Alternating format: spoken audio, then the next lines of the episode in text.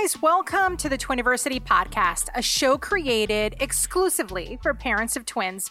I'm your host, Natalie Diaz. I am a mom of twins. I am also the Twiniversity founder, and I am the best selling author of the book, What to Do When You're Having Two. Our goal at Twiniversity is to make sure that you always feel connected, we laugh at the little things, and we really do get to teach you a few tricks along the way. And that is what we hope this podcast is about to do. So, welcome to Twiniversity. Did you know that the top three topics of Twiniversity are help, breastfeeding, and strollers? Yep. So breastfeeding is, of course, right up there because it really is. It's a challenge. It's a challenge to breastfeed twins. Not everybody has the opportunity to have it come very organically to them. And having as much support as possible is really a necessity when you're breastfeeding twins. And that's where RumbleTuff comes in. So, RumbleTuff is a new player to the breastfeeding pump world. But not only do they make an absolutely extraordinary pump, but they're doing one better by giving you an absolutely extraordinary experience.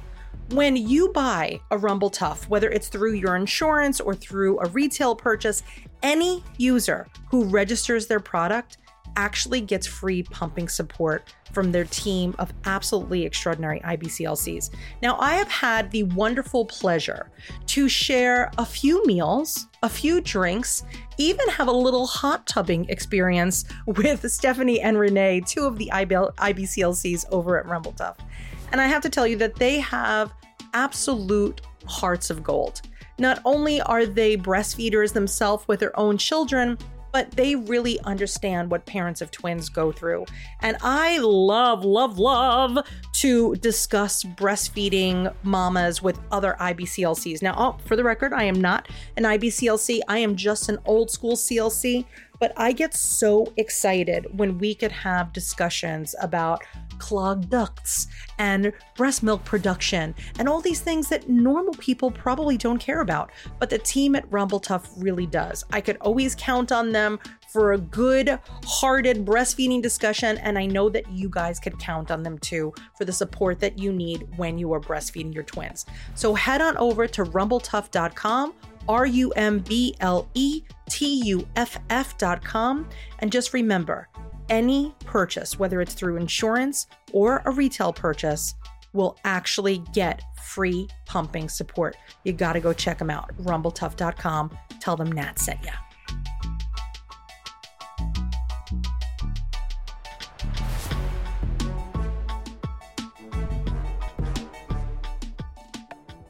Mm, what's up with Nat? What's up with Nat? Do you ever watch that SNL skit? It's wow. really what's up with that. It's Kenan Thompson, and he does this this skit where he's like um like like a Steve Harvey type of host, but it's like a musical show, and the show is called What's Up with That.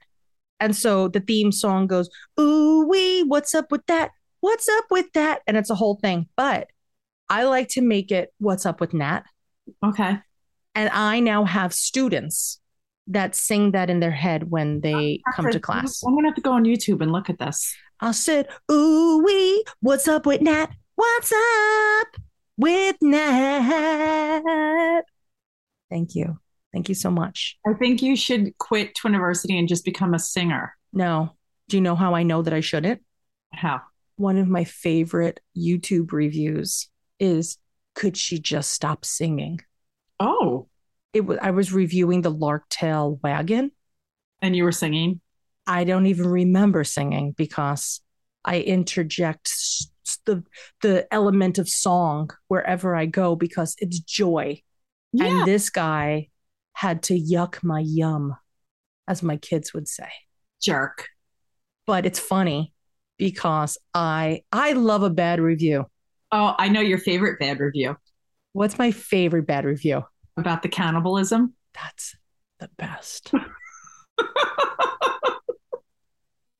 so, hi guys, I'm Nat from Twiniversity, and I am accompanied by Miss uh, Lauren Oak of the Great Oak Tribe of yes. the island of Long. Yes. And I am not a cannibal. Are you a cannibal? No. No. Or would you ever be? Who would we eat first out of all of our friends? No one. That's just Oh, you were so boring. Oh no. Uh, you don't know who you would eat first out of your friends? Monica, Monica, we'll eat Monica. A hundred percent is Monica is who we eat first. yes. I'm glad we're in agreement. Because she eats good, yummy stuff and drinks. Yes. So she's probably all marinated. Yes. She has good quality foods. Yes. I would 100% eat Monica first. yes. Let's eat Monica. I'm glad. See, and you were you were you were hesitant at first. I knew who we'd eat I'm gonna want to hang out with us now. That's okay. She still will. She'll just know her place. She didn't know her place in society. It's fine. Yeah. She's got to go. Plus, she does yoga, so like I feel like that Oh. keeps her her wiggly and limber. Yes. that's what I would say. But yeah, but that's my favorite. Do you remember the part like why I was called a cannibal? about the placenta encapsulation, right? Yes. So it's an it's a review on Goodreads. And I may have to actually find it to read it for us because I think that I need to. But yeah, I love me. Uh uh do you remember my the review that I got of the podcast? No. my very, very, very first podcast review is something to the effect of all she does is yell at her dog.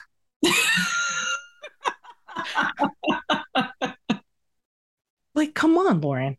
Did I yell at my dog once today? Uh, not that I witnessed. oh my god. Look, I'm I'm literally on Goodreads and I'm I'm Googling what's up with Nat. That's your next book title. Oh my gosh. Oh my gosh. I hope that I get a find it. diary of all the nonsense that goes on in your life every day and just sell it. Oh, on like when we were when we were talking about like what are me and you going to talk about like before the podcast and I want to do this. I was I was trying to be like very official and be like this is what we're going to talk about and this is what we're going to do. And the whole twin Twiniversity team is like absolutely not. We just we just want a glimpse into you and Lauren's life. life, I'm like, yes. okay. because it's chaos and no one would believe it. If No. we sold like a true life story of our lives, they'd be like, "This is Yeah. Oops. sorry." That's okay. Now great. Bleep that Uh, out. thanks, Lauren. Appreciate it. Now that just cost me another ten dollars or whatever it is. But what is the the craziest thing that's happened in your universe this week? This week, I don't think anything really crazy happened in my week. Last week, I had to be Ubered home from work because I fell ill out of the blue. Yes, that wasn't good. No, and they couldn't figure out what was wrong with me. Yeah, that's uh. So you didn't have the flu or anything? no flu, no COVID, nothing. They sent out like another test with to test for like a hundred different viruses, nothing. Yes, Anna too. She's home for a week, and we still have no idea. Yeah. So But on a bright side, I found the review. okay. I want to hear Are it. you ready? Yes. Okay. All right. So I'm not going to read you the whole review because it's a little long, but I do want to read this part. It has um, the gentleman's name is Hassam, and I got two stars. Okay. At least you got a star. Yeah. I I, I can't believe that with this horrible, horrible review that he, he gave me two you two stars. Stars. Okay, so what he talks about is how I recommend bribery. Okay, so he thinks that's that's Uh. morally that I'm morally corrupted. And then um and he says I won't mention that she recommends borrowing, renting or stealing stuff. Okay, now, for the record, I do recommend stealing stuff. Yeah, And- like stuff at the hospital that your insurance is getting billed for. Thank you. So it's not really stealing, but I use that word just to be funny. Yeah. But it's not like I'm saying go hold the the nurses up at knife point to get things. Oh my gosh. Okay, are you ready? Yes. Okay. Then he also says, what I dislike more is the obvious aesthetic language that she uses everywhere. Hold your baby and look at what you've created. Oh my God, who is the real creator? He's What? mad at me because mm. God's the real creator. Well, And so he's like, Do you have a choice of his features, skin color, eye color, length, and I'm consistently referring to Mother Nature that is supposed to have a full and natural control of everything. This silly notion is consistently mentioned till the end of the book, not to mention her love and appreciation to same sex families. Oh, Come on, Lauren. Okay, wait, here it is. Drum roll, please, Lauren. And it was so disgusting to read about eating your placenta. No, no, not as raw, raw flesh, but after grinding and chewing his pills. Yuck, Mrs. Cannibal. Thank you. Thank you so much. Thank you. Honestly, I would just like to thank the Academy and Hassam for this wonderful review. But guys, I will tell you, I love same sex families. I love single families. I love conventional, traditional, unconventional, whatever kind of family you are, you are welcome in my home. You are welcome on my website. You are welcome to listen to my podcast. I challenge anybody who doesn't. I would like to go as far as to say if you are in that much opposition of same sex families, please delete me from your life. I am okay with that. I am sorry if I am, I will continue. The only reason is, is not because I don't want you to be part of my life, but I don't want to continuously offend you. And I don't want you to ever be uncomfortable by the things that I say. Therefore, I do recommend that perhaps you don't come to Twin Twiniversity as often because we are always going to be inclusive. And if my inclusivity is going to make you uncomfortable, then I am very, very, very sorry. Um, but I'm probably this, you're probably just not, we're not right for each other. yeah, And that's an okay thing. yes, because we're not for everybody. No, we're definitely not for everybody. And that's okay. You know, that's fine. That's totally fine. I'm not going to, I can't be everybody's cup of tea. Exactly. I will be very upset and I'll lose sleep over the fact that you don't love me, but that's a different story for a different day. But dude, the yuck Mrs. Cannibal. oh my gosh. I really, I really can't. And the for, for also for the record, this is the original version of the book. Um, but he did say for the second half of the book, it started making sense to me, despite so many things being obvious at first hand. Otherwise, I would have rated it one star. And I would like to read his final sentence Yes. Time wasted. I bet he wrote that before he had his kids. And then he had them, and now he probably has like one more, and he's like, oh my God, she was right. Okay, you know what I'm going to do right now? I'm adding him as a friend. I think I need to know. we should have him on and we should talk to him. I literally Ask him what he feels now as a father of twins years later. I, I Fine. think I'm going to do that. Okay, we're going to try. We're going to try. Okay, because I am. I read your review and I've been thinking it over for the last couple of years. Let's talk. Yes, because I am a cannibalistic atheist heathen. Witch doctor. I can't. I'm uh, okay, guys. So, anywho, back to our regularly scheduled podcast.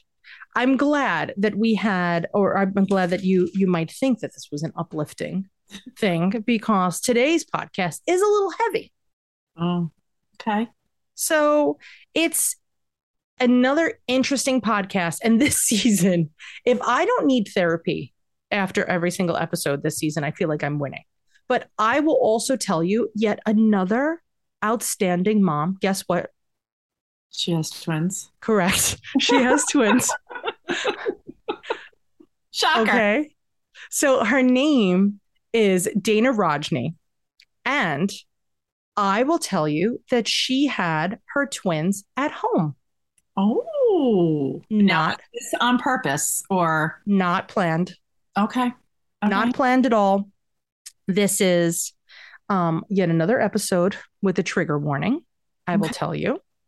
So she had them very early. okay. Okay. Very, very early. And it was an interesting story that not only was I interested in her story because it's just fascinating. She, it took her so long to get pregnant. Mm-hmm. And then she finally did. And then it was just one thing after the next. But I mean, she was she was pretty early. So I'm gonna tell everybody right now, she delivered at 25 weeks, five days. Wow. So that's like like just past viable. Yes. But good news. Yeah. Kids are kicking butt. Amazing. Amazing. That's love. what I, I love is like you could listen to these stories. And if you listen to them, you're like, oh my gosh, this is going to be horrible. And I'm not saying that, first of all, I would never have an episode that if we didn't have an ending that I thought we could all handle as a team, mm-hmm. that I would publish it, but I, or I wouldn't publish it. It would really depend on what the situation is. Okay. But the people who often find us are the people who have unbelievably successful outcomes that want to share their journey and their experience. Yep. Did yep. you find that you needed to tell people about the birth of the twins? I mean, you had you had a traumatic birth. Yes. I do. I tell my clients a lot of the times if they're having a rough time and, you know, just not to be like scary or anything, but just to let them know that they're not alone. Yeah. You know, yes, I had my girls at 32 weeks. They were in the NICU. There were issues, you know. Yeah. It's unbelievable. And me too. My my equally as traumatic birth. And I was at 34 weeks, where it shouldn't be that traumatic. Like if you hear somebody made it to 34. But you know what's funny, Lauren, is that me and you would hear 32 weeks or even 29 weeks, and we would be like, they're gonna be okay. Yeah. Right? Even 25 weeks. I'm like, what state were you in? Okay, we're good. Like if I knew that you delivered in a level four NICU, like what yeah. happened? Yeah. But I will tell you that she delivered her babies at home with nobody there except her husband. Oh my goodness. Okay. So at 25 weeks, she delivered these babies in the house. So like it it it's it's a story and Dana is so sweet and she just moved too. Like I can't even believe that she's like like let's have a let's do a podcast interview in the middle of all these boxes. Why not? That's how we roll. That is how we roll. Oh my gosh. So are you ready to meet Dana? Yes. All right, guys, here is Miss Dana Raj. Dana, thank you so much for joining us today. Hi, thank you for having me. Dana, you are one of our Twiniversity people who definitely have a wild and crazy birth story and are still on a wild and crazy adventure.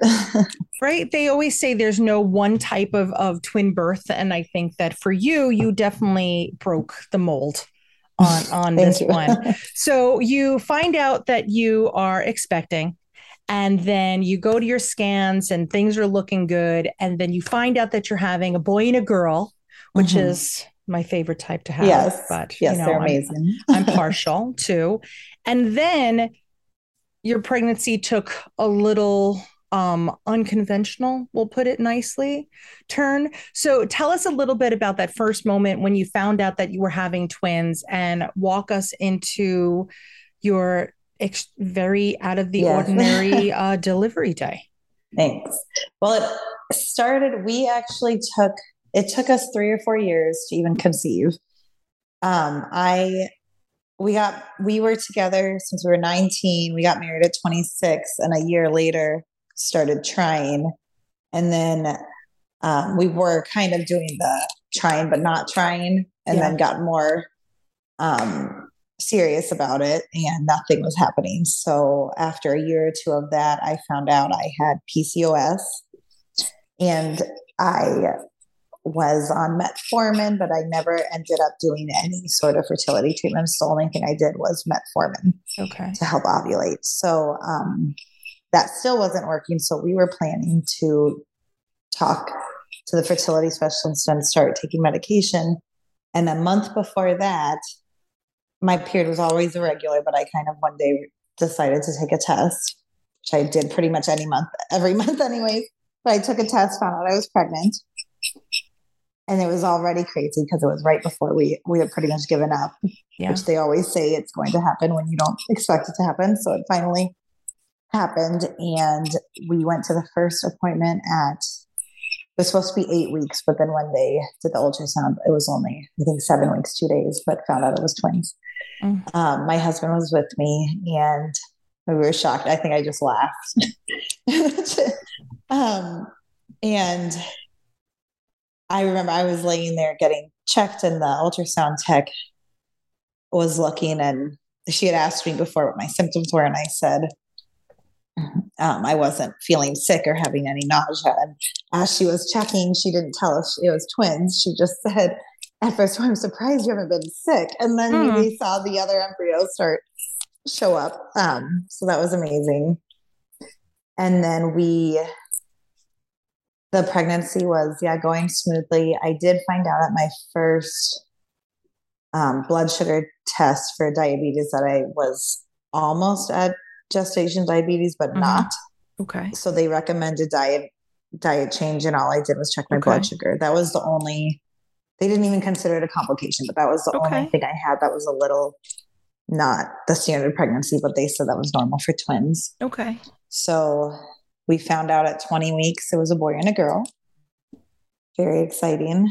The whole time I like couldn't I, mean, I was just scared because I couldn't believe it was actually working out. Yeah. Um, and then 24 weeks, we went in for a level two ultrasound. And that was recommended because at the 20 weeks, they saw a couple possible soft markers on my daughter, but it ended up that had no issue when okay. at 20 weeks, everything was, it ended up having a closer look. It was not correct. So the 20 week, four week ultrasound was perfect. Okay. They measured my cervix. They checked my whole, but like every level was fine. Everything looked fine um, no concerns. And that was, I think it was actually about 24 weeks, three days. So it was a few days after 24 weeks. And I ended up having them at 25.5. And I can go into it when you're yeah. ready, how that so, happened. So now I know that you were saying that the night before your delivery, that you had some back pain and that you Very were mild. a little um you had a little constipation and you were like yeah which is pretty typical right? Yeah. for for any pregnancy especially a twin pregnancy. So you didn't really think anything of it. And considering that your previous scans were just ho hum and nothing to write home about there was literally no reason for you to think that anything was going on now, when you when you said that you were like, oh, you know, I felt this little back pain, did it raise any red flags inside of you, or you were just and you talked your no. way out of it, or you were just like, and that's what I mean. Honestly, it wasn't any different yeah. than it had been before. It wasn't even. I think it was more just a little back discomfort rather than even. It wasn't a cramp, and it was. I mean, my back was just a little sore. Yeah. And that happened all the time. And I had asked them about it before, and it, they all people joked it was I had a small body at the time, and I was carrying twins. Mm-hmm. I mean, I mm-hmm. already looked full term, pretty for one baby at, at 25 yeah. weeks.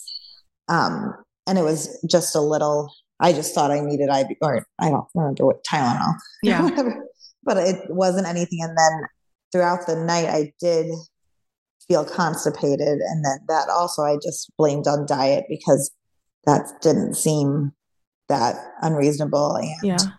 I had just had my birthday a few days ago and I had had a lot of ice cream and a lot of treats and things like that. And I um, didn't get concerned until, I mean, the very, very, like a couple of minutes before it ended up happening. I was yeah. thinking, like, oh, maybe I should call. And um, I was about to. And yeah, that day I felt perfectly fine. Like that day I actually had bumped into a, I got some twin gear from a friend and joked that I hoped I would make it to 36 weeks.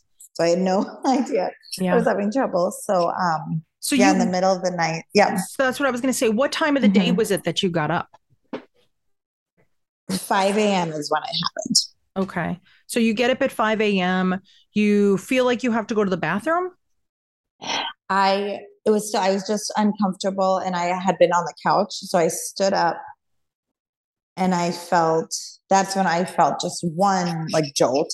Mm-hmm. And I mm-hmm. ran to the bathroom. I didn't know what was that was my instinct was to run to the bathroom. And the second I sat down, I lost my mucus plug. Okay. And then I made a noise I don't remember if I screamed or just I knew something was wrong because I knew what Yeah. it was. Yeah. And my husband was across the hall in the bedroom and he ran out. And then this right when he got to me, so it had been maybe five seconds since I lost mucus plug, my uh, first baby came out just into the toilet. I didn't know. I mean, he didn't, it wasn't even a slow, he literally just like flew out. yeah. Like So right you after were- You plug. were fully dilated, ready to rumble. Everything was happening. And so, previous, this is going to just sound crazy, but Yeah. w- when you went for that last scan, Mhm. did they check your cervix and they were Yeah. like, yeah, everything's good. It's nice and long. Everybody's fine. Yeah. And I've had my OB look back at it Yeah. and everything was a normal measurement. Yeah. So there was there was literally no signs. Your body was just like, this is happening. And so Yeah. you you deliver baby A, baby A comes Mhm. out. Did was the mucus cl- plug like I'm gonna like get TMI because at this point It's- I'm I'm to it.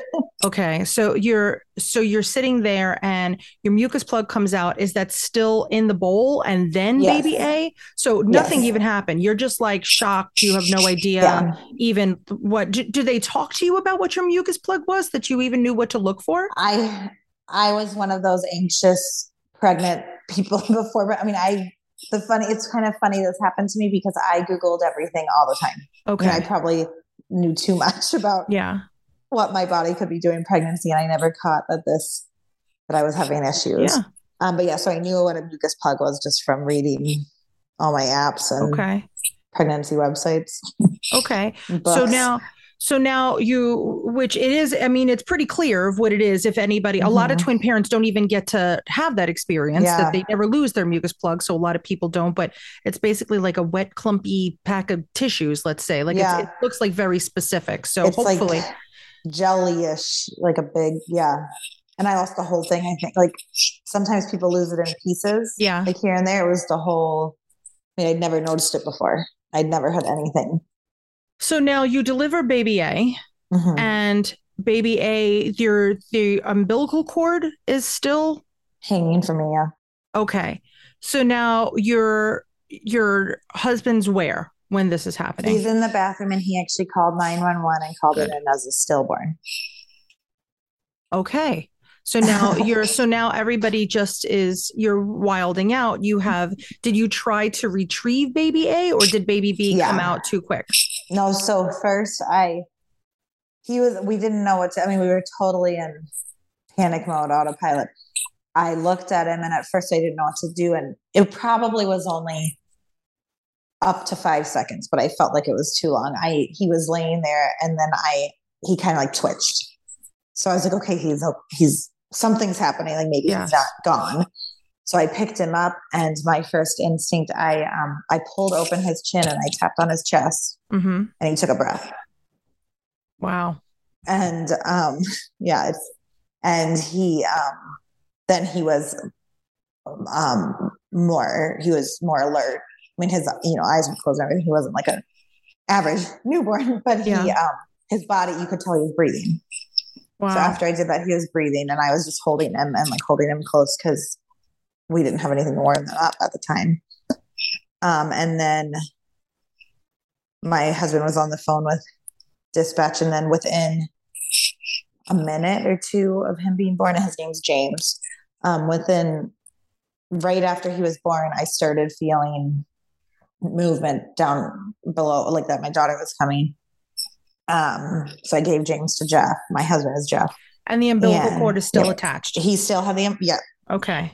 we did not cut it and that's the whole story too um we kept the umbilical cord and it wasn't even so intentional as much as i think everything was joint- going so fast we didn't Yeah. even think about it Yeah. um i had seen from ultrasounds that vera my daughter's name is vera baby b that she was breech so she came out breech and um her feet just started coming out of me and i pulled her out myself and i got her I mean, I don't even remember exactly what, but I had to pull out her legs and her shoulders were, you know, harder to get out. And I pulled her out completely and held her, and she was blue, also not really moving.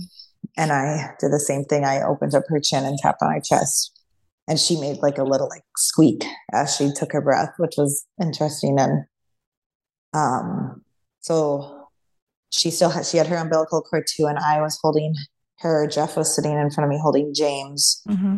I don't even think we thought about getting towels to warm off at that point. I think we were just holding them. Um, within about five minutes of him calling 911, a first responder came, like, or a police officer Mm-hmm. came, and the poor girl, she was very sweet, but she was probably looked very new, like young 20s. She came in our, the door was locked. Jeff had to run down and unlock the door for her, give me James. And she came in and she looked, came to her bathroom and just like jaw dropped and she didn't know what, she just kind of stood there and she kept calling on the walkie-talkie for other people to come ambulance and it took a total of about 20 minutes for paramedics to end up coming.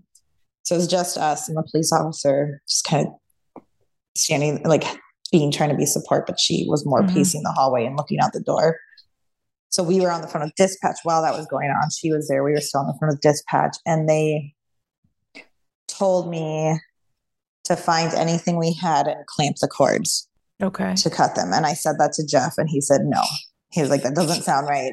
I'm not doing that. Okay. So we chose not to. In the position we were in, I was still on the toilet holding Vera, and Jeff was right in front of the toilet. So the umbilical cord was kind of like flat. It wasn't Yes. down. It was, I was that. So, um, we were just sitting there, not really doing anything, just holding them. Finally, paramedics came. They came in the bathroom and they clamped the cords and wrapped them up in blankets and rushed them. They each had their own ambulance.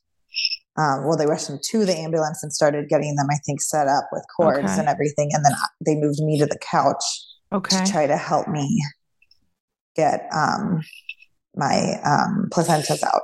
Yeah. I never lost my placentas. Yeah. And um, it was kind of the towel I was on, and it was a Vera Bradley towel. We didn't really think of that in the moment, but it was funny because it was my daughter. But um, so they, the main paramedic was talking to me for a while and like leading the other ones about what to do. He was a really nice older man. And about 10 minutes of me laying on the couch, one of the other ones came inside, and the old guy was like, What are you doing? They, he thought they had left and they were just in that street. So they hadn't even left yet. Um,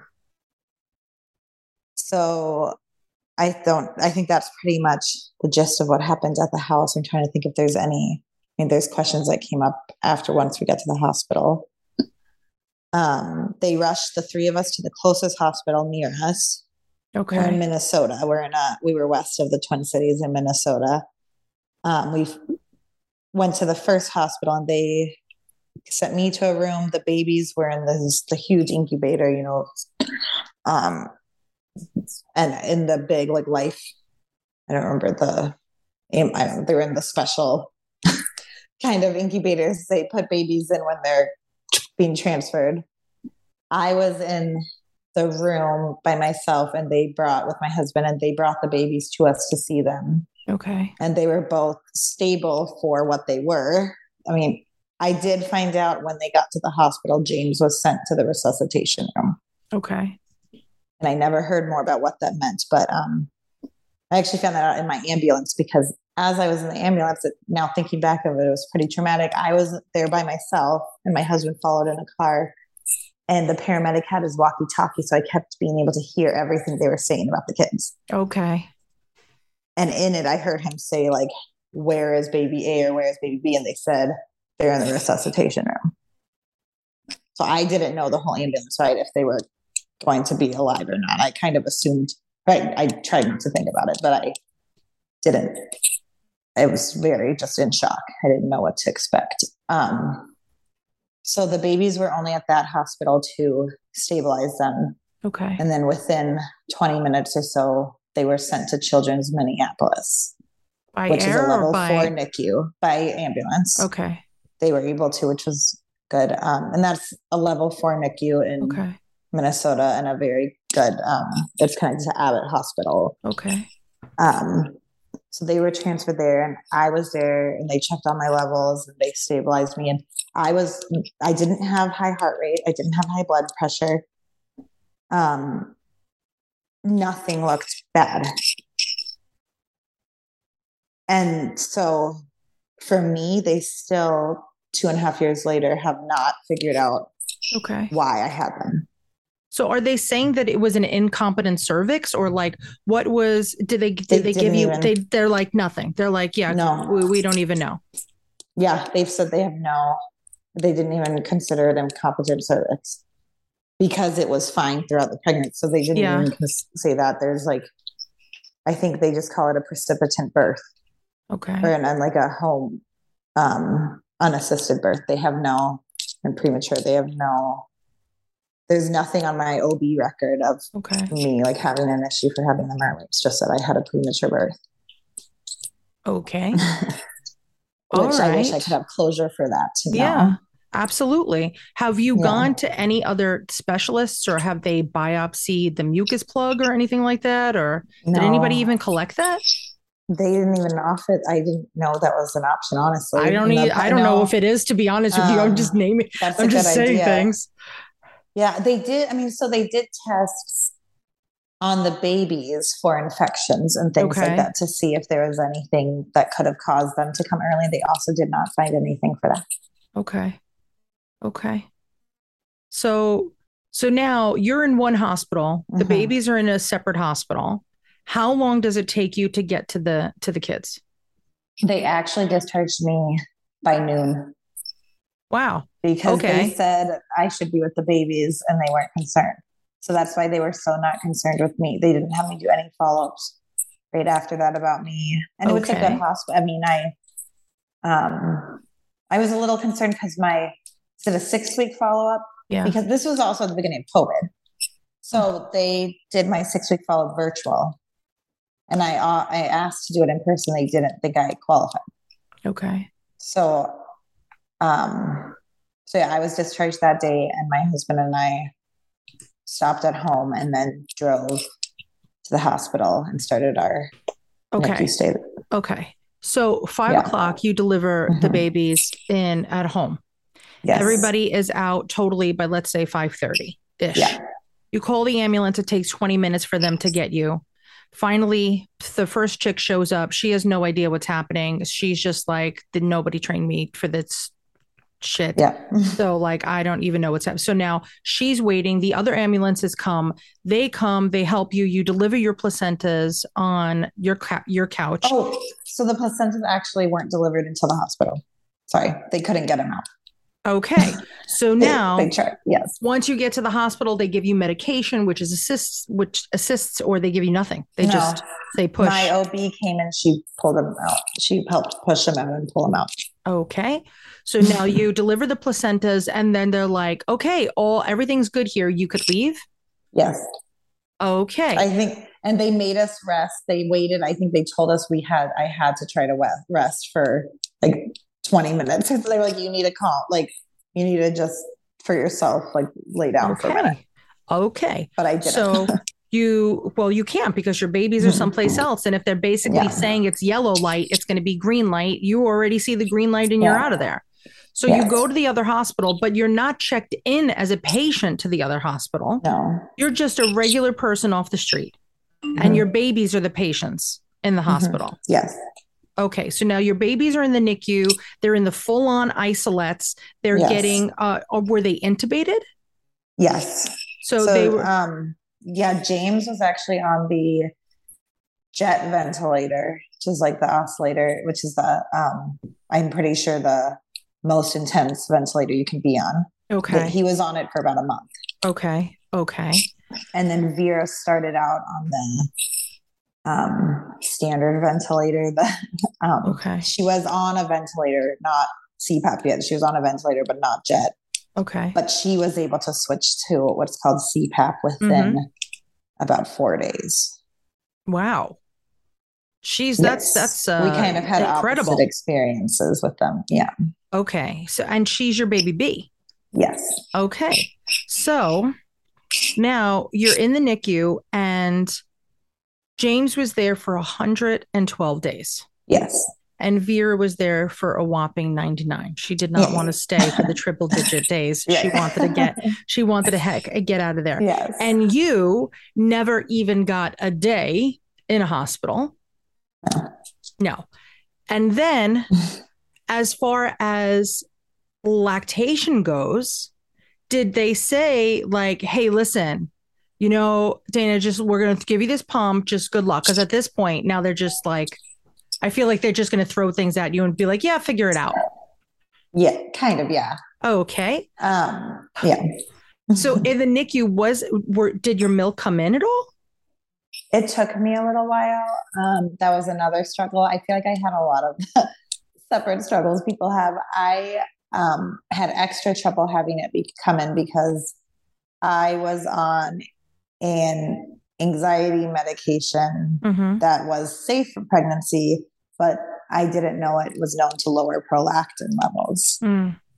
So the prolactin, which is your hormone that helps you lactate, uh, mine was incredibly low, which I didn't find out for. So my milk came in, started coming in. First, it was the colostrum, the yellow, and then when my milk came in, I never got more than like a couple ounces at a time for the first few weeks. Like it never.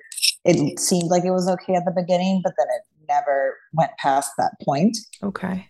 So I had my levels checked and they found out that prolactin was low. So I was able to switch medications, but it was kind of too late. Um, so I, I did pump for a long time, but I never was able to nurse. Okay. And then with babies, they couldn't even um, have the milk for a long time. Um, um, I mean, they couldn't nurse for me because Yeah. they were on oxygen tubes. So I was getting giving them donor milk. The hospital had donor milk. I was giving them Okay, that good. for a long time, and then they were giving them what I could produce, but I never produced enough for a full bottle. Um, okay. until after a couple of months, literally, I think once almost about three months, I was starting to produce more where I was able to give one bottle each a day, I think was the most I was able to do. Okay. And um, the hospital, I will say, had great, they had lactation consultants that stopped at the beginning, they stopped by pretty often, and then I could schedule with them and they would come about twice a week or even anytime I really needed them, they would come. Because Children's Hospital is connected to Abbott, which is for adults too. Mm-hmm. So they work together. I mean, Okay. it's from Abbott. So they have a lot of resources for parents. So the lactation consults are really great. Um, they also had great social workers on site that walked us through a lot. Um, a whole team of therapists and all of that. All right. Well, hold that thought for one second. Yes. We're going to take a quick break. And then when we come back, I want to talk about the support services that were available in the hospital. And I also want to talk about that eventual 112 day discharge. So Yes. sit tight. Stay right there. If you're currently expecting twins and you're freaking out, relax. I got you covered. Hey, it's me, Natalie Diaz of Twiniversity, and I want to tell you some good news. Our online class is now available on demand, which means you want to watch our class at 2 o'clock in the morning on a Thursday? Go for it. You want to watch it at 7 a.m. on a Saturday? Do it.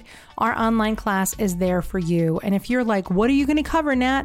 We have dozens upon dozens of topics, including what equipment you'll need when what to pack for the hospital. We'll talk about twin specific pregnancy concerns. We'll talk diapering tricks. We'll talk baby proofing. We'll talk marriage. Yeah, we got you covered. So head on over to twiniversity.com slash classes and check out our on-demand classes today.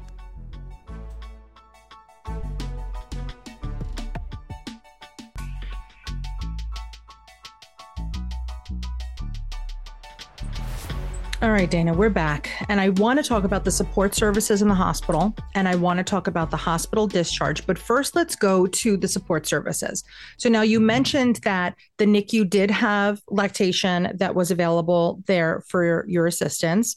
And you did talk about the social worker that was there and you had some support. What, because you didn't deliver in that hospital, Mhm. and because technically now you don't have an OB team with that hospital, and it's only the NICU team and the neonatologists and you know the the respiratory therapists and all that stuff. Like your babies have a team, but you don't necessarily have a team. How does it work when you are not a patient of that hospital to receive the support services, especially like those of the social worker? Well, the services were definitely more family based than individually for me. Okay. But um, the social worker was helpful because we had somebody assigned to our case and somebody for both babies. Of course, Mhm. it was the same person. And she walked us through getting, they qualified for Social Security. Mhm. Um, they qualified for the medical assistance in Minnesota because they weighed under 1,000 grams at birth, Okay. which is about two and a half pounds, I think. Um, yeah, James weighed two pounds, three ounces. Vera was two pounds, one ounce. Okay. So they were both between 900 and 950 grams. So they qualified for a lot of services in Minnesota. So the Okay. social worker walked us through how to sign up for that. Okay. And she gave us paperwork that could have helped us with um, our, I think there was support for mortgages, but we didn't end up doing that. I don't think we quite qualified. Um, but there's a lot of different support for families that you can get. A lot is financial based, but also a lot is based on their health. Okay. So with the thousand grams, I'm pretty sure the limit of your like salary or income limit is it is a very high limit. Most people qualify for something still just because of the health of the babies. Okay. And then the hospital had a Ronald Donald house down the hall. And then they also used to have group therapy for parents. There were parents could meet together and talk, but this also happened a month after the big like rise of COVID. So this was April 2020. Okay. So after the And lockdown. so everything was locked down. Okay. So what Yep. you got to stay at the Ronald McDonald House No, in the so hospital? that was closed. That was closed too. You could go in there to eat, Okay. but the hotel part of it was closed. Yeah. because of COVID. okay. So what what emotional support services were available, if any?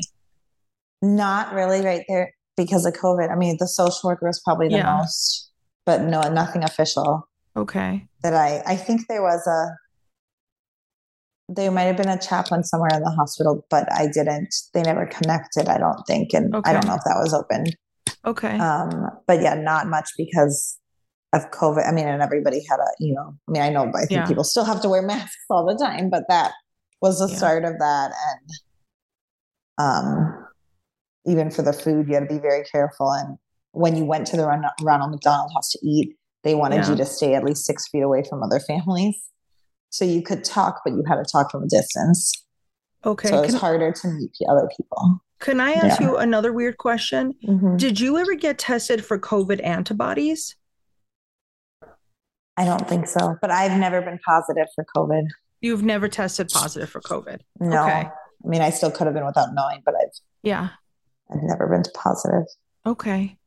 Okay. So there isn't a, a significant amount of therapy. There's where we're just literally going from a real world to a virtual world. You're literally caught in this web that is United States confusion. No one knows what's happening. You certainly don't know what's happening with your own family. Forget about the country. Mhm. Could you even pay attention to what's happening to the country? Did you even really know what was happening, or were you in Not- such baby land? Yeah, a little of both. So the story has so many parts of it, but we were in Minnesota. We were right down the street from the George Floyd Yes. um, trauma. So we went on lockdown because of that too. The hospital we were in went on lockdown. so when you were locked down, you got to be Mhm. locked down in the hospital or you I- were locked? Okay. I could, but there were, it was for like three significant days of it, like when it happened. And then after they told that people went up to our room and were like, if you're going to leave, you need to leave within the next hour Yeah. or it's going to be locked down or it'll be dangerous. Um, and I did end up leaving. I never ended up staying the whole night, but it was really hard because we had to, we would stay there until Mhm. usually like 9 p.m. or something. But those days I had to leave at five. So I missed a whole evening of Yeah. being there. Um, and that was scary too because we would park in the parking garage across from the hospital. There's a um, walkway that would take you, and Mhm. we would see all these like SWAT cars out in the hospital. There were more guards. The windows of the hospital were boarded up. I mean, we were lit- it was literally on the same street on Chicago Avenue Okay. as where it happened. It was just, I think, 10 blocks, 12 blocks down. So on the same street. So when there were um, protests that happened, Mhm. like, I mean, on that street, people walked, we saw protests walk through the street and we had to change the way we were driving home too. Um, but that ha- that was about a month or two into it. Okay. So, but it's still only a month or two into it. I Yeah. mean, what could it be? Six weeks? You know what I mean? Yeah. So you have like this, this unbelievable life trauma, and then Mhm. six weeks later, the weeks later, the country goes into weird lockdown. Then yeah. there's riots and protests and civil unrest and confusion and sadness, and Mhm. it's just a lot. How, what did your family do this? well, they weren't allowed to visit. We couldn't have visitors in the hospital at that time. Zero visitors, just the parents. yeah, Um, it was hard. My my family actually is in Texas, okay, and then my husband was there. So I, yeah, I couldn't even. I didn't even see my family the, until we came home from the NICU. I didn't see anybody from my family, okay, and my husband's mom and sister live nearby, and his dad. Um, but they were all. We didn't see them as much because we also had to be really careful. Um, we had to try to not get sick ourselves. of course, of course, So, you know, they checked our, which was great. They checked our temperatures every day, but we had to Yeah. fill out this answer about symptoms. So we couldn't have any. So we were very careful at the beginning about seeing anybody even on our own at our house. yeah, But um, our families were very, I mean, they tried to communicate with us as much as they Yeah. could and um, send some gifts and care baskets. And we had some good friends. Well, what were the best ways that they supported you since they couldn't physically be there? When you're looking back now, what do you think were some of the greatest like benefits that you received from your family? Because everybody, you know, like honestly, Dana, like everybody always asks, like, what do we do? Yeah. How do we help them? What were the ways Yeah. that you felt best supported? I think really just talking. I mean, somebody just reaching out. And even if you don't respond, you know, just somebody at least saying, like, hey, how are you doing? Or hey, I'm Yeah. thinking of you. Like that goes a long way because sometimes I wasn't really wanting to talk. Or if somebody kind of forced me to talk, it would actually end up being helpful. Yeah. Um, and then people kind of bringing gifts unexpectedly. Like I'm, I'm somebody that I'm not good at asking for help. I'm horrible at asking for help. And if somebody asks me if I need something, I usually say no. So I think if when people just like sent it, like DoorDash gift cards are great. Um, but also while you're at the hospital, that isn't. I guess it, that was more when we got home. That was really nicer for meals at home because if you're at the hospital, Mhm. we were lucky to have hospital food okay. a lot of the time. But after a month or so, it was nice to get a break from that. But at first, the food wasn't, it was really just let, I mean, really, I think the number one thing is letting people know they're there. And it was hard at first too, because I knew, and people have Yeah. told me now looking back at it, a lot of people did, including us, didn't know if the babies were making it. So not many people gifted baby things. Mhm. And that was kind of hard though, because that made me real. I, I mean, that was good, but it was also like, wow, like people are not doing this intentionally because they don't know Yeah. if they're surviving. So that was hard. But um I think like personalized baby blankets were sweet because that's still even if something happened, that's nice to have. Um yeah. just really showing the support and giving little just thoughtful like gifts to let somebody know that you're there Yeah. because there's not much to do. Yeah. Now, how how were things going between you and Jeff? How was how were you were you communicating well with each other? Did you shut each other down? Like like you know, Yeah. couples could really take this two ways. It either Yeah. turns into where we can't be together anymore, or this made us stronger beyond Yeah. any comparison. During the NICU, it was really, I mean, good. He was great. I was, I mean, we were good. He took off time from work too. Um, I was done with work.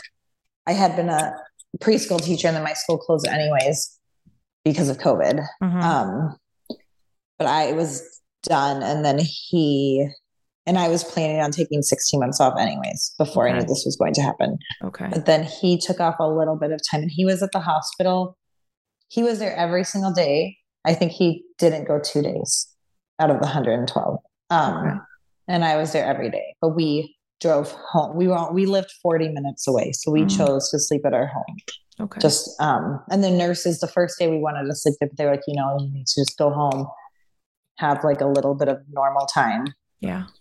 and sleep in your own bed. But he was really great. He was really supportive. I think both of us have, I don't know, been through some different things and some other like, you know, trauma things in childhood or that we just have a tolerance, I think, built up, or both of us were on autopilot together Okay. and just really there for each other and there.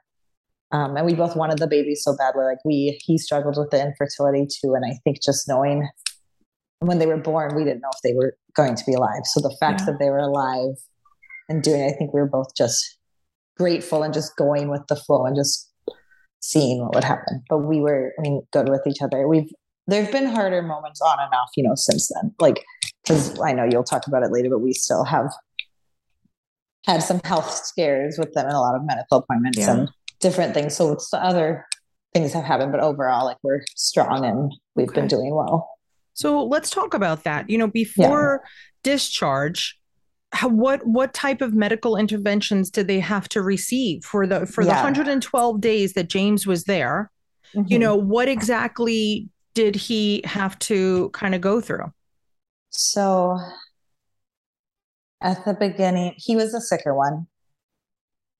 We didn't really, I mean, up until he was off that ventilator, we had a few sit down talks. I mean, they sat us down saying they didn't know the out, what the outcome would be, the doctors, Okay. the neonatologists. Um, so one thing with him when he was born, he was born in a toilet. He ended up getting an, I think it was a staph infection actually in his eye, but it ended up being okay. But he got an infection due to the toilet, which I felt horrible about. But luckily, he hasn't had any issues due to that, and it's over. But that was really hard. Um, he also had grade two brain bleeds Okay. with dilated ventricles. And that goes from grade one is the most mild and usually goes away on its own. Grade four is severe. A lot of kids, I mean, don't end up having an average life. Okay. Um, and grade two can go either way. Kind of like, um, and he had that. So he had to have, I think they did a brain scan maybe even every day to check if it was growing. okay. And he also was born with a PDA, a hole in his heart. And some kids have to get surgeries to close it up. He did Mhm. not, but he did have to get on the medication. I think it was, I don't remember if it was Tylenol or what. It is the one, the common one other kids have to get on for that. I think it's, it's something like Tylenol. Okay. And um, that eventually closed it up. And his lungs were very, very sick hmm he had both his lungs collapsed at different times. Um, his oxygen was very low on its own a lot of the time, so he had that ventilator. Um, and he, at one point, started having issues with his kidney, his bladder. He wasn't urinating, and they couldn't figure out why. And they found out he had a blood clot in his Okay. kidney Okay. and it was from his PICC line, which is one of the lines that hmm gives nutrients. Um, and so they removed it, and the blood clot went away. But then a few days after that, his respiratory health got very bad, and his heart rate was having issues. And one of the nurses asked to do an ultrasound of that, and they found out the, the blood clot had moved up. It didn't go away; it moved up Mm. Okay. and got stuck in his pulmonary artery between his lung and his heart. And he had that actually, that didn't go away until he turned one. So we were on extra medication. hmm What was it called? He was on a, we had to give him Lovenox shots. Yes. So They he did that through the basically a blood hospital. thinner. Okay. Yep. And we had to do that at home twice a day. Okay. and then it went away right after his first birthday. Um, and then he, I mean, those were the big things, but you know, he had um, the ROP in his eyes. He had to have about four blood transfusions. Um, And so while he- while James yeah. was having all these things, Mhm. Vera was just growing and everything was okay. She was lucky. She was pretty stable. She did have, she had a grade, so she had a grade one brain bleed, and that went away on its own. She had a grade one, and then she had a small PDA. Actually, her PDA ended up also, she had to have medication, but then it went Okay. away. okay. And then she did have to have, I think, two blood transfusions because her levels were low. But then besides that, she was, they said she ha- was having a boring NICU stay. Yeah, Like, bo- she wait, was boring is great, standard. right? It's like if you Yeah. think about it, that's that's your that's the best best Yeah. description of any NICU stay. Yeah. And So they both when- were on those bilirubin lights. Sorry, they had Yeah. the Billy the for weeks. Um, but yeah, but she was a lot healthier than him. It's it's baby bees. I mean, he he paved the way for her. So he he took Yeah. uh he took the the hit here, this poor little Yeah. monkey. So now when she was discharged at 99 days, how ready were you for them to come home? Like were you apprehensive? Were you like, nope, this is where we live now. We live in a NICU. Was it a hard transition to come Um, home?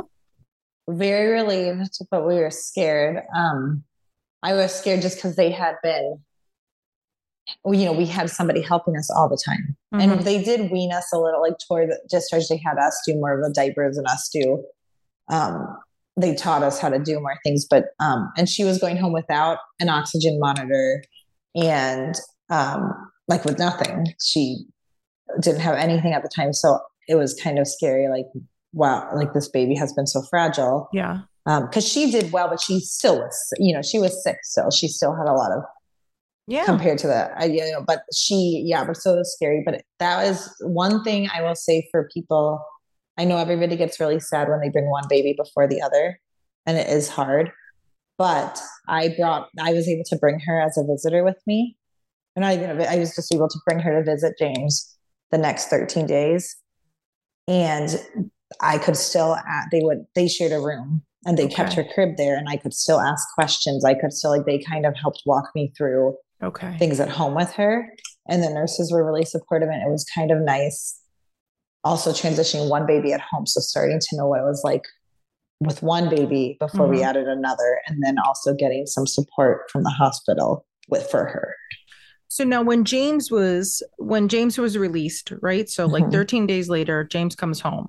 Was he on um, you know, a, a bunch of things? Was he pretty much just let him so loose? he made a big turnaround. Yeah, he ended up. He did not have to go home. Neither of them went home on feeding tubes or oxygen, okay. which is a lot of kids born early Yeah. have at least one and they so he made a big turnaround um he did like since we were home he had they both had to have a lot of visits with um pulmonology for lungs and cardiology for heart and then he had a lot of we had to go to the um oh my gosh what neurologist and Okay. neurosurgeon once a month to get a scan of his brain but Okay. um, since the nicu nothing grew That's um, great. and he's actually been doing great. So he um, he does. He was finally this past June diagnosed with mild cerebral palsy, but okay. it does not affect him cognitively. At his two year checkup, Okay. he tested forty one months for communication and language and cognitive. so he's got a he's got a lot to cerebral- say. yeah. So cerebral palsy he does have because of the brain blades. hmm And then the result of that is he um, has stiffness in his right leg and Okay. his knee and his ankle. So he walks with kind of a limp and he still goes to physical therapy um, every two weeks. But he's walking on his own Yeah. and So running. he made milestones. Yeah. He walked at 17 months. wow. Yeah. Okay. Slowly, but he took his That's- first steps at 17 months. Yeah. And so now what is what does the future look like?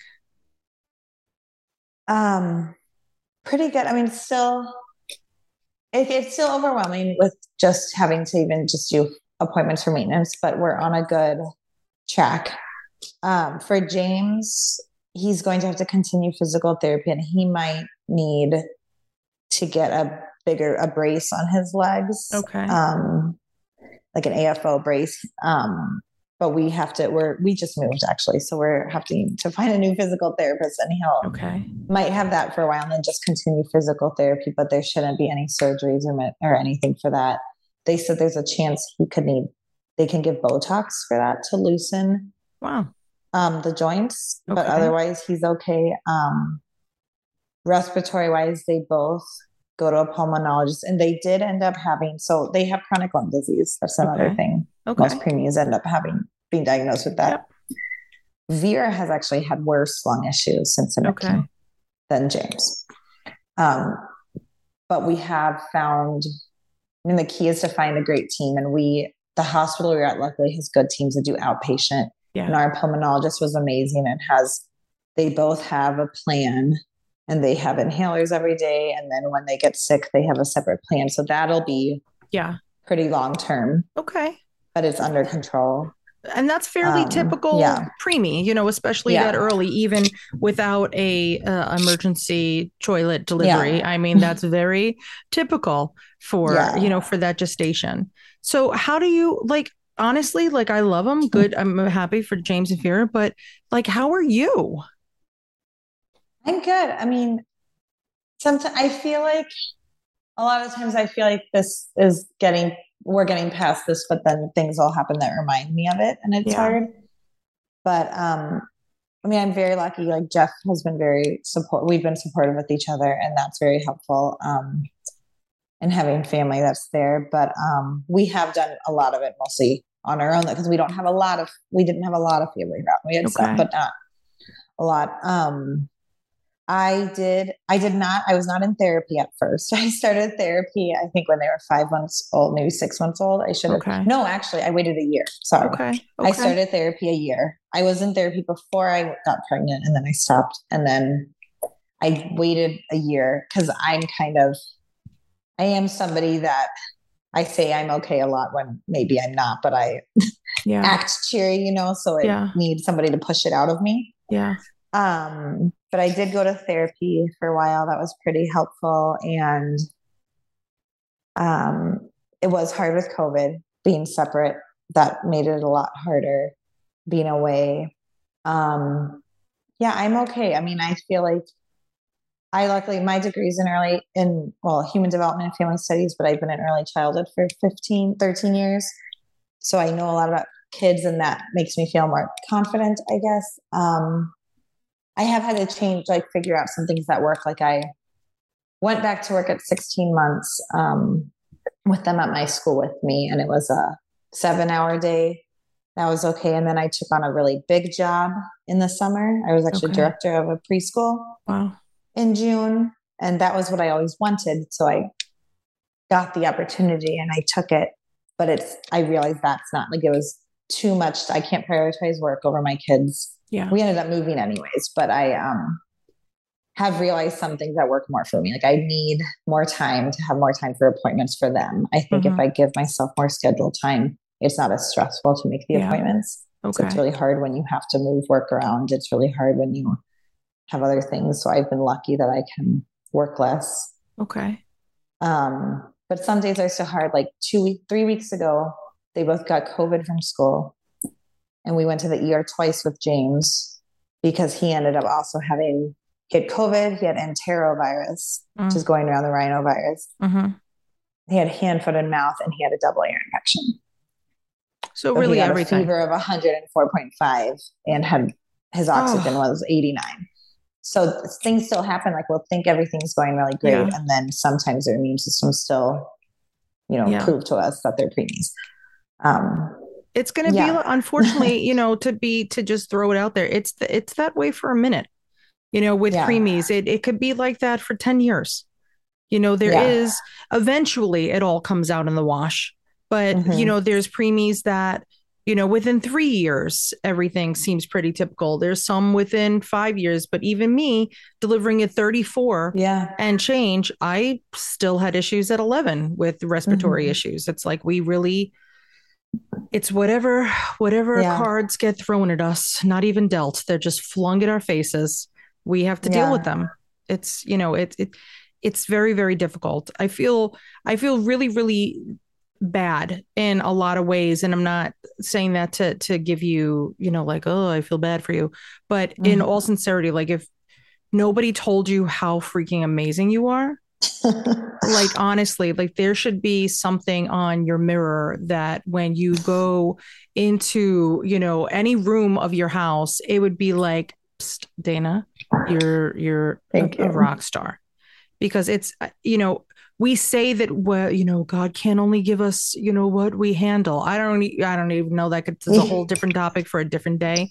But yeah, you you are unbelievably dealing with this. And if it a lot of times i think like like i would say like thank god that james and vera have you as their mm-hmm. mother like had they been you. born into a different family it might be very different for everybody. You know, it's it's it's unbelievable and we're we're very lucky and i'm i'm tell jeff i love him too i don't even know him but like i'm i'm now invested yeah. in this but you know you're you get to, to kind of sit where you are now and you look back and how old are are the puppies now two and a half so on the 27th they're like two and a half so we're almost coming up to our big third birthday which is a big mm-hmm. transition too for early intervention right so now yes. we have this this kind of big monumental kind of step when you're when you're looking back at things besides of course that everybody's okay and we're making it through what are some of the things that you're grateful for and that you realize like these were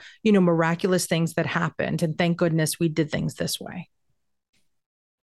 Yeah lots of things. Um one just from the beginning when we talked about the umbilical cords and their position and um, how they asked us to cut them, mm-hmm. later the doctors told us that was one of the things, or maybe the thing that saved their lives because they were still getting nutrients from them. And somehow, miraculously, how I was sitting and how Jeff was sitting, the angle was working to do it the right way. And not because sometimes it can do the opposite, it can cut off circulation, but somehow the way we're doing it was helping and giving them oxygen. And we didn't really honestly think that through. I mean, I think it just, I was more worried about putting like rusty scissors on it or yeah. something, but um, that happened to maybe be the initial thing that really helped. Um, and I'm initial, I'm grateful for all the support the hospital gave. Really, I mean, yeah, I know not everybody is lucky enough to have a good experience at their hospital. But we, I mean, almost every nurse that was there, we had great experiences with. The doctors were amazing. Um, one of my favorite things was their neonatologist there and the specialist there took their time to talk.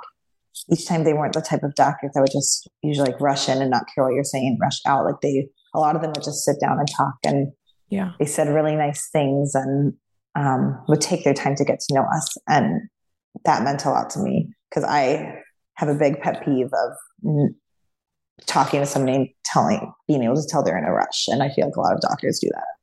Yeah, they um, they definitely do. That's that's like yeah. a tip that we give everybody at Twiniversity is always yeah. use the the staff people because the staff, you know, if you have your pediatrician come from home, they are going to rush you. It's when you yeah. get to to have the the staff folks that they really can spend the the time with you, which is yeah. is great. But that wasn't even anything that recommended to you. That's just the way that no. that it went. It was a great, yeah. And then I think,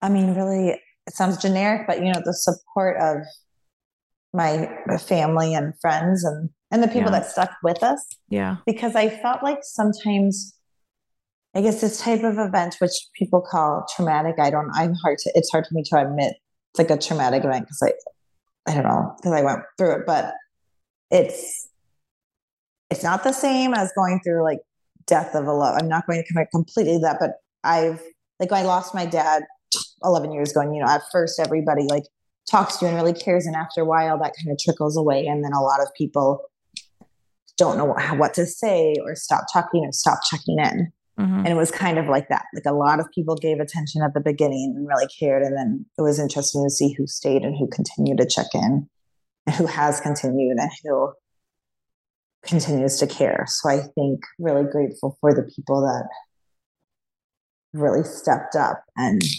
were really genuine because it is similar to those event just a life event where you know yeah. at first people care and then and i'm sure they still care but they forget to yeah. check in Yes, out of sight, yeah. out of mind too. You yeah. know, and COVID certainly didn't help with that, with people not being able to visit you and the kiddos and yeah. stuff. So, now, what does your days look like? Like, or do you have therapists that are coming to the house on a regular basis? Are you going out for therapy? Is there no therapy? What What is a regular no. day in the life of you guys look now?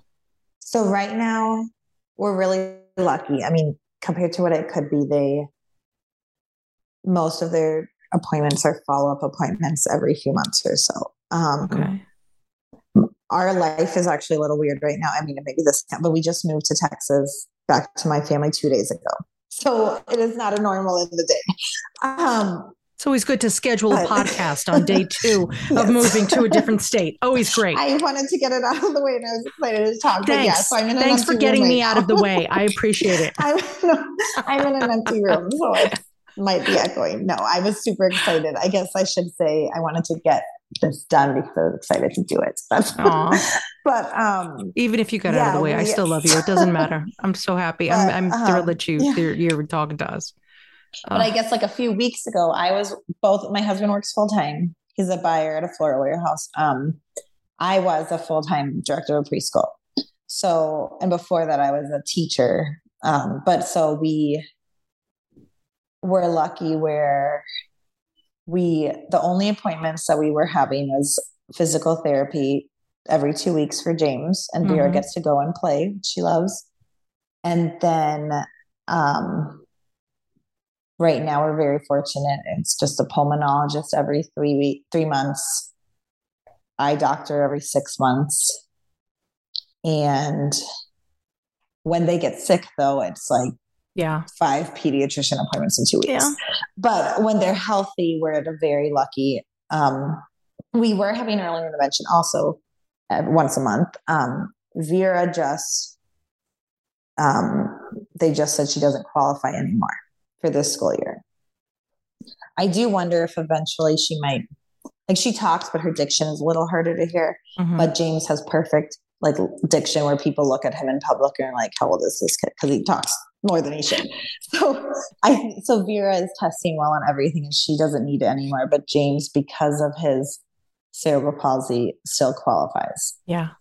Um, so those are but those are the only things. I mean, the kids love to go outside. We go on walks. We have a dog and two mm. cats. Perfect. Um, yeah, so pretty right now, pretty normal. It wasn't even like this six months ago. I mean, it's been we're very lucky. The first year, especially if the, NICU was, um, I think I wrote once on my social media. It was like a, an average of four appointments a week for about yeah. the first year. Yeah. It's a so minute. It's changed a lot. it is. It's it's you know it's takes some time, and now you're looking into the future. And now you're in warmer weather too, which is yes. good. What are some of the things that you're most looking forward to? Right now, spending more time with my kids and my nephews because um, we've been so busy lately. It's been hard to just really take advantage of being together. We have more time right now. I'm yeah. not working for at least the next two months or so. And then maybe January I'll start again. But right now I'm home with them. We're moving. Their nephew is two months younger than them. I mean, their nephew, their cousin is two months younger than them. And then they have another cousin here. Both these are my sister's kids that was just born in June. So we have uh-huh. family here. My mom's here. Um, so a lot of time outside exploring. I think today we're going to the children's aquarium later Lovely. this afternoon with my sister. Um, so really just enjoying what we have. We are going to be getting involved. So part of my life, I do have to make a lot of phone calls. So I have to get new pediatrician and yeah. P- specialists and PT. So we do yeah. have to start signing up for getting them reassessed in Texas. Yeah. Um, getting signed up for the new um, assistants we can have in Texas. Okay. All right. So you got some things to do and unpacking some boxes and uh, running yes. outside and snuggling new babies and being with your mom that you haven't been with a while. I mean, this is yeah. all really, really good things. Your future is looking bright and literally physically bright from getting out of the snow, moving down yeah. to the sweltering heat. But you guys still get snow every once in a while in Texas, which always confuses me. I'm like, yeah. it never snows here. My sister's like, it snowed once last year. Yes. Well, that's still though. I'm like, I'm like, what exactly is going on? Yes, because I think Texas, but Texas like shuts down with a flurry. Yes. You know, their roads don't know what to do with it. Like we're, you know, yes. if you live up north where we're used to snow, we're like, please, mm-hmm. please. Yeah. Hold my beer, Texas. This is nothing. Yeah. You got you got a flurry. Yeah, oh my be, gosh. Dana, honestly, I'm I'm so thankful that you seriously, with everything that you have going on, that you took time to talk to us, and I, am genuinely very very appreciative. So thank you so much, Dana, for talking to us thank today. You, and thank I, you for having I, me. Oh, ridiculous. Nope, the pleasure is literally all ours. You were the first pregnancy book I bought, actually, or had bought for me. So, so what to do when you're having two. So Oh my gosh. Yeah. Well, I wish that it could have been more practical. If you even read, read the NICU stuff, there might have been a few good things in there from one NICU mom to the other. But uh, I'm going to give you your money back for the book because. I feel that you, you didn't you didn't get there. But you never know. That's it. Maybe when uh, Vera has her twins, you could pass it yeah. down. So that's the way that it goes. Right. But but Dana, honestly, I, I'm excited to follow you guys and you know to stalk your family on social and watch everybody grow yes. and be happy and especially in your new surroundings. So thank you so much yes. for playing. Thank you so much for having me. Oh, have a good day. you too. Now, guys, if you have any questions for me or for Dana, you could email us at community at twiniversity.com. If you need anything from us ever, make sure that you always stalk us on social too. You could send us a DM, as the kids say, slide into our DMs anywhere on any platform at any time. We're just at Twiniversity. And until next time, guys, see you later, alligators. Thanks for listening.